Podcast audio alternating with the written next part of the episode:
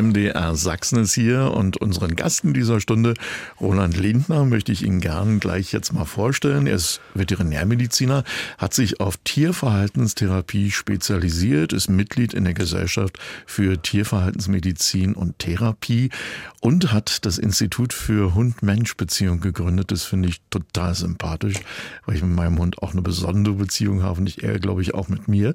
Außerdem arbeiten Sie im Weiterbildungsbereich, waren im Fernsehen schon öfter zu sehen, sind durch Ihre Bücher auch bekannt. Und jetzt nun bei uns im Studio. Schön, dass Sie hier sind. Hallo. Hallo, grüß Sie.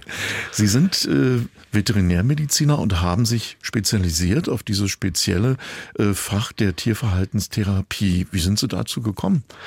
Ähm, es war Interesse, es war meine äh, Doktorarbeit thematisch, die Ethologie. Ähm, mhm. Und dann war es einfach die Erkenntnis während des Studiums, während des normalen tiermedizinischen Studiums, äh, so gar nichts über Tierpsychiatrie und äh, Verhaltensstörungen zu erfahren. Und es ist tatsächlich immer noch so, dass der normale Tierarzt mit diesen Thematiken überhaupt nicht äh, konfrontiert wird. Er erfährt keinerlei Ausbildung. Das heißt, man muss sich nachqualifizieren äh, im Anschluss an das Studium. Das habe ich gemacht. Arbeite seit mittlerweile über 23 Jahren ausschließlich auf, in dem Fachgebiet. Macht unheimlich Spaß. Und ich wäre immer so ähm, verglichen mit, mit, dem, mit dem humanen Psychiater. Ja. Ja, das äh, liegt natürlich nahe. Ich bin in erster Linie Mediziner, aber ich bin natürlich auch, was jetzt im Humanbereich der Psychoanalytiker ist. Ich bin gleichzeitig auch der Psychotherapeut, das heißt der Verhaltenstherapeut und Psychiater. Das heißt, wenn jetzt äh, ein Klient zu mir kommt mit seinem Hund und dessen Problem, ähm, dann wird äh, gleich zu Beginn analysiert, was gibt es mhm. für Probleme. Dann werden Therapiepläne erstellt, äh, wo man dann arbeiten kann, trainieren kann, also das Verhalten verändern kann.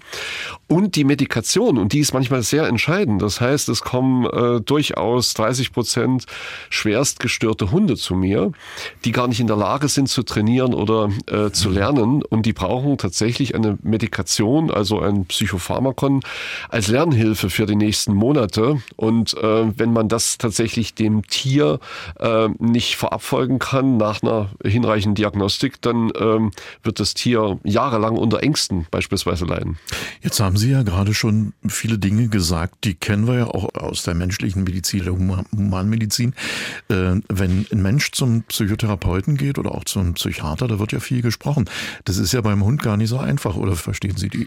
Ja, für mich spannend ist immer die erste Stunde, äh, die sogenannte Anamnese. Ähm, da sind die Leute aufgeregt, die waren noch nie beim Tierverhaltenstherapeuten, die, die wissen überhaupt nicht, was, was da auf sie zukommt. Die Hunde kommen rein, natürlich mehr oder weniger ängstlich oder eben auch ganz entspannte Typen. Ähm, die verstehen ja kein Wort, was dort äh, äh so funktioniert oder nicht funktioniert. Das wird ja über ihren Kopf entschieden. Mhm. Auch letzten Endes die Medikation. Und ähm, ich habe äh, die spannende Aufgabe, nicht nur mich auf das menschliche Klientel zu konzentrieren, sondern so in Anführungszeichen nebenbei natürlich auch mal den Hund zu beobachten. Was macht er? Wie beobachtet er mich und so weiter. Und da kommen ganz, ganz interessante Dinge äh, zutage. Zum Beispiel äh, passiert es nicht selten, dass der Hund reinläuft ins Therapiezimmer, nicht zu den Besitzern geht, sondern sich unter meinen Schreibtisch legt oder Ach. auf meine Füße. Und das sagt einiges aus nämlich äh, die Zuhörer nicht äh, jetzt äh, auf, die, auf die Folter zu spannen. Das heißt unter anderem ähm, Beschwichtigung, mach hier, mach hier keine äh, Ansagen, die ich dann nicht ausführen kann, so hat es den Anschein. Oder sogar, ähm, dass das Besitzer-Hund-Verhältnis gestört ist, dass äh, der Hund dass endlich mal, sucht, oder? Das ist tatsächlich ah. nicht selten, weil natürlich schon im Vorfeld einige Trainer äh, mit dem Hund etwas äh, gemacht haben in Verbindung mit den Besitzern. Das heißt, die Besitzer äh, sehr falsch angeleitet wurden und dann ist der Druck da, das ist ganz äh, menschlich fast, dass der Hund sagt, jetzt bin ich wieder bei einem, der mein Verhalten und so weiter in Angriff nehmen will. Das will ich nicht oder ich will gleich um gut Wetter bitten. Also das ist eine ganz interessante Sache. Verbieg mich nicht sozusagen. Richtig. und äh, da machen wir uns gleich mal ran an die nächsten Fragen. Da wüsste ich zunächst mal äh, von Ihnen ganz kurz, wie das denn ist, äh, was das Hauptproblem ist, wenn äh, Sie eingeschaltet werden als Experte? Also vor Jahren war es so, dass äh, die Trennungsangst, das heißt, das nicht allein bleiben können von Hunden, äh, ein Hauptproblem ist. Äh, wenn heute ähm, hilfesuchende Patienten und Patientenbesitzer zu mir kommen, dann sind es meistens multiple Probleme. Das heißt, ich habe dann auf meinem Display 20 Einzelprobleme stehen und äh, alles äh, überlagernd sind die sogenannten posttraumatischen Belastungsstörungen, die multiplen Ängste. Der Auslandstierschutz spielt eine große Rolle. Das heißt, die Hunde, die tatsächlich aus den Tötungs Behandlungsstationen kommen, die ja. haben ganz viele Negativassoziationen erfahren müssen, die sind schwerst traumatisiert zum Teil. Und diese Hunde werden natürlich äh, mit Sicherheit auch multiple beziehungsweise kombiniert äh, mit Psychopharmaka äh, zunächst therapiert und man äh, hofft darauf, dass sich in den nächsten vier bis sechs Wochen der Hund so stabilisiert, zumindest dass eingehende beziehungsweise anfängliche Therapieeinheiten überhaupt möglich werden. Ronald Lindner, unser Experte hier im Studio. Wie ist es denn mit anderen Tieren, zum Beispiel Katzen oder Pferde? Ist das auch Ihr Fachgebiet oder haben Sie sich auf Hunde spezialisiert? Man muss einfach sagen, prinzipiell äh, sind sind alle Tiere, die in menschliche Obhut genommen wurden, mhm. anfällig für äh, Verhaltensprobleme. Ähm, ich habe auch meine Theorien, dass viele Menschen ähm, äh, durch die Haltungsbedingungen die Tiere auch in die äh, Psychosen äh, sozusagen treiben, ähm, durch verschiedene Sachen, Überforderung, Unterforderung etc. Äh, das heißt, prinzipiell sind es alle Tierarten sind anfällig für äh, Verhaltensprobleme, auch Pferde, auch Katzen. Mein Fachgebiet äh, ist hauptsächlich sind das Hunde und Katzen. Ähm, und bei den Katzen ist es immer wieder ähm, so anzutreffen, besonders bei den Indoor-Katzen, dass durch die einfach nicht sicherzustellenden optimalen Haltungsbedingungen, das ist draußen und nicht drin, die Tiere leiden leiden, sie empfinden Stress und da gibt es drei kan Kanalisationen, äh, um den Stress anzuzeigen. A, sie werden aggressiv, entweder gegen Besitzer oder gegen den Artgenossen. B, sie werden unsauber, ganz großes Thema. Oder sie wenden ihren Stress ähm, intern äh, gegen sich selbst. Das heißt, sie lecken sich den Bauch kahl oder mhm. sie haben eine nicht zu therapierende Zystitis, eine Blasenentzündung. Keiner weiß, woran es liegt. Dauerläufer beim Tierarzt. Und dann wird gesagt, äh, dann ist es was äh, Psychogenes beziehungsweise etwas, was niemand so richtig bestimmen kann. Letzten Endes ist es zu viel Stress im Indoor-Bereich. Dann hat sich bei uns ein Hörer gemeldet, der hat mit 25 seinen ersten Hund sich angeschafft. Ähm, in der Familie gab es schon bei den Großeltern mal einen, aber da hat er sich eher weniger mit beschäftigt. Damit äh, alles gut läuft, hat er sich einen Hundetrainer gesucht hat in einer Gruppe am Training teilgenommen. Das ist ein deutscher, deutscher Schäferhund und damals äh, war das für den Hund fast ein Drill, auch sogar für den Hundeführer, in diesem Fall ihn. Ähm, jetzt schlägt es aber um, fünf Jahre später. Der Hund zeigt seine Aggressivität auch gegen sein Herrchen. Kann da ein Zusammenhang bestehen und wie könnte er da vorgehen? Das ist ein ganz typisches Beispiel. Das sind auch Probleme, mit denen ich täglich konfrontiert werde. Das heißt, die äh, Übergriffigkeit, die Konfrontation mit Strafe. Äh, das heißt, mhm. die Tierbesitzer werden angeleitet, ihre Tiere zu maßregeln. Und das ist natürlich der Anfang von vielen Verhaltensstörungen. Ähm, wobei ich sagen muss, das klingt jetzt vielleicht ein bisschen salopp ketzerisch. Ich bin froh um die Tiere, die zumindest sich wehren. Das heißt, die äh, quasi in die Gegenaggression übergehen. Mhm. Ähm, es gibt sehr, sehr viele Stumme leider, die äh, Gewalt gegen sich selbst ertragen, äh, dann in die Depression, in die Hilflosigkeit verfallen. Äh, wir kommen nur aus dem ganzen Gewaltszenario heraus, äh, dass endlich nach Paragraph 11, das ist tierschutzgemäß und tierschutzkonform, eine Vorgabe, dass jeder, der gewerblich mit Tieren Umgang hat, eine Sachkunde nachweisen muss. Mhm. Und die Prüfungskautelen dies betreffend, ich bin übrigens in Dresden auch in der Prüfungskommission, sind äh, dementsprechend auch anspruchsvoll anspruchsvoll. Das heißt, derjenige, der die Prüfung besteht, ähm, der muss nachweisen, dass er äh, unter Verzicht äh, Anwendung von Gewalt arbeiten kann. Und man kann sehr gut mit anderen Methoden, mit äh, tierkonformen äh, Methoden arbeiten und das Tier in den Zustand überführen und das von ihm bekommen, was es dann soll und nicht mit Gewalt. Da können wir für den Hörer nur hoffen, dass er vielleicht auch mit Hilfe, mit Hilfe von Experten wie Ihnen, äh, den Hund, ja, das auch das Verhältnis wieder zum Hund ordentlich zu äh, hinzubekommen. Ja, drücken wir die Daumen dafür und wir gehen ans Telefon. Da warten ein paar Fragen auf uns. Schönen guten Tag, hier ist Thomas Hede. Sie können Ihre Frage jetzt sofort stellen an unseren Experten. Ja, hallo.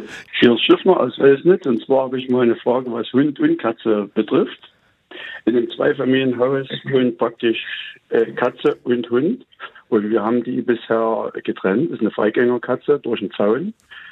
Sollte man es dabei belassen bei der Trennung oder kann man die auch, also die zeigen beide äh, Interesse aneinander.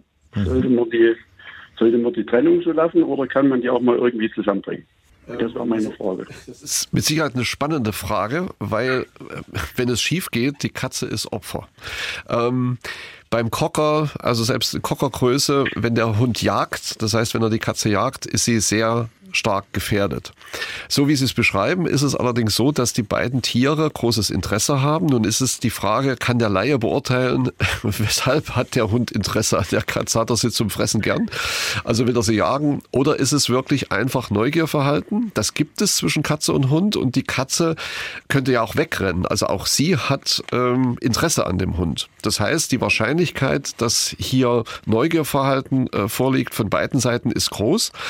Jetzt das Tor einfach aufzumachen, halte ich trotzdem für nicht die beste Idee. Das heißt, die Katze muss äh, im Grenzfall, wenn es doch schief geht und der Hund zu aufdringlich wird, fliehen können. Sie muss äh, dritte Dimension äh, äh aufsuchen können. Das heißt, sie muss nach oben springen können oder sie muss irgendwo drunter äh, sich verstecken können. Das ist ganz entscheidend. Ähm, sicherheitshalber könnte man jetzt auch den Kocher erstmal an einer Leine, an einer längeren Leine lassen, dass man im Notfall sozusagen abschätzen kann, okay, das geht jetzt doch eher schief und man kann die Katze sozusagen direkt schützen, indem der Hund nicht zu ihr laufen kann. Also dafür sorgen, dass die Katze viel Rückzug hat und dann kann das tatsächlich eine Freundschaft werden. Und wenn ich mir jetzt überlege, die, die Katze ist ja im Freilauf und die wird mit Sicherheit schon häufig den, den Hund beobachtet haben. Ja, bestimmt. Äh, Im Gebüsch und äh, Herr Hede nickt hier, äh, der Moderator hat, auch, auch, schon beides. Genau, hat auch schon einen Hund und so weiter. Also die Katzen, die Outdoorer sind unheimlich clever, die beobachten natürlich ihr Umfeld und äh, die, die weiß sehr, sehr viel, die Katze von dem Kocher. Also ich finde die äh, Geschichte sehr interessant, sehr spannend. Denken Sie immer dran an die Sicherheit der Katze. Also zur Not erstmal anleihen und wenn das alles gut geht, dann steht der Freundschaft nichts im Wege. Gehen wir gleich in die nächste Telefonleitung. Schönen guten Tag, wen habe ich denn hier dran? Ja, hallo, hier ist Frau Marx. Hallo, Frau Marx, grüße hallo, Sie. Okay, also ich habe eine Frage, einen Hund betreffend. Wir haben einen Hund, der ist ziemlich groß, vier Rassen beinhaltet, also trägt er in sich ähm, und der ist mehrfach traumatisiert. Erstes Traumata, ähm, er war im Eigenheim, was abgebrannt, es war Ach, niemand ey. weiter da. Äh, er hat es überlebt, äh, war in der Klinik ähm, danach, aber er hat es überlebt, ähm, ist mit ins Interim gezogen und dann wieder ins neu gebaute Haus, hat sehr viele Ängste aufgebaut gehabt, die wir alle mittlerweile langsam wieder in den Griff bekommen hatten. Also wir durften nicht braten, äh, es durfte niemand das Haus für eine Sekunde verlassen, alles, was halt da so dranhängt. Das haben wir alles irgendwie in den Griff gekriegt und dann ist es so, dass auf dem Grundstück gegenüber ein Kangal lebt und ähm, der schon mehrfach Attacken gemacht hat unserem Hund gegenüber. Der hat ein ausgeprägtes Wachverhalten und ähm, der hat unseren, ist, als ich mittags mit dem Hund Gassi gehen wollte, über das eigene Tor geklettert, hat unseren Hund angefallen. Mhm. Ich bin noch zurückgerannt auf unser Grundstück, hat sich so festgebissen, dass eine Not-OP oh. nötig wurde. Trauma, Trauma. Frau Max, das klingt alles nicht sehr gut. Das klingt nach Retraumatisierung. Das heißt, Ihr Hund ähm, zählt zu den Patienten, die tatsächlich äh, einer umfangreichen Analyse, Therapie und vor allen Dingen einer Psychopharmakotherapie bedürfen. Das wird nicht von alleine wieder gut. Das heißt, äh, Sie werden wieder äh, mühsam über die nächsten Wochen und Monate dem Hund äh, die Ängste nehmen wollen und dann kommt wieder ein neues Ereignis. Das heißt, hier muss Stabilität rein. Ich würde als erstes bei Ihrem Haustierarzt mal ein umfangreiches Blutbild machen lassen, inklusive Schilddrüsenprofil. Das ist ganz entscheidend, weil viele traumatisierte Tiere äh, auch da diesbezüglich Probleme haben, also Unterversorgung. Und äh, danach würde ich tatsächlich äh, auf der Überweisungsliste der GTVMT, das können Sie im Internet nachlesen, sich einen Fachkollegen raussuchen, der Ihnen dann durch spezielle Therapieanweisungen und einer entsprechenden Medikation helfen kann. Denn eins ist klar, das ist eine Sache, die nicht in den nächsten Wochen zu bearbeiten ist, sondern die ungefähr ein bis zwei Jahre andauern mhm. kann mit Unterstützung eines Fachexperten. Frau Marx, viel Erfolg dabei, ja? Ja, danke schön. Ja, toi toi. MDR Sachsen und Tierverhalten, das ist unser Thema in dieser Stunde mit Ronald Lindner. Er ist Tierverhaltenstherapeut und Veterinärmediziner. Und hier haben wir eine spannende Frage einer Hörerin aus Dresden reinbekommen. Sie haben einen Hund, der stammt aus Spanien. Pumuki heißt der und den haben sie aus einer Tötungsstation gerettet. Großartig, finde ich ganz, ganz toll. Äh, das Tier ist aber ein Angsthund. Die sind ja oft traumatisiert, wenn sie das hinter sich haben. Bisher konnte man das ignorieren. Allerdings hat äh, Pumuki jetzt zugeschnappt beim Partner, als er ihn streicheln wollte. Und die Hörerin weiß nun gar nicht, wie das Verhalten jetzt gegenüber dem Hund richtig äh, gemacht werden sollte, um das wieder in den Griff zu bekommen. Ja, äh, ganz typisches Beispiel, habe täglich mit derlei äh, Problemen äh, zu tun. Erstmal große Kritik am Tierschutz, das heißt, äh, viele Besitzer werden nicht darauf vorbereitet, trotz des äh, praktizierten Tierschutzes, ich übernehme so ein Tier, dass es tatsächlich zu diesen Problemen der Multi-Ängste äh, kommen kann und Angst und Aggression gehen enge Wege. Das heißt, dieser Hund hat mit Sicherheit sehr, sehr negative Assoziationen mit menschlichen Händen erfahren. Ja. Ähm, das heißt, er will derzeit nicht gestreichelt werden. Häufig sind es tatsächlich auch Männer, die traumatisieren. Also nicht im Tierschutz, sondern äh, da, wo die Tiere herkommen. Und äh, diese Sache muss man erstmal akzeptieren. Man muss dem Hund erstmal wieder die Möglichkeit geben, umzulernen. Und da empfehle ich erstmal, dass die Partnerin ausschließlich aus der Hand füttert. Damit wird die Hand erstmal positiv assoziiert, die jetzt mhm. bislang total negativ ist. Der Partner kann indirekt etwas machen. Er soll auf keinen Fall in die Gegenaggression gehen, sondern viel Verständnis entgegenbringen, es nicht persönlich nehmen. Er hat nicht den Hund traumatisiert, sondern er ist Opfer, wie jeder andere Mann jetzt derzeit für den Hund. Und äh, es äh, ist zu überlegen, ob man tatsächlich auch hier eine medikamentelle Hilfe gibt, die Schilddrüse nochmal überprüfen lassen beim Haustierarzt und dann viel Geduld und die richtigen äh, Herangehensweise praktizieren. Also keine Strafen, kein Druck, viel Verständnis und dann kann es gelingen.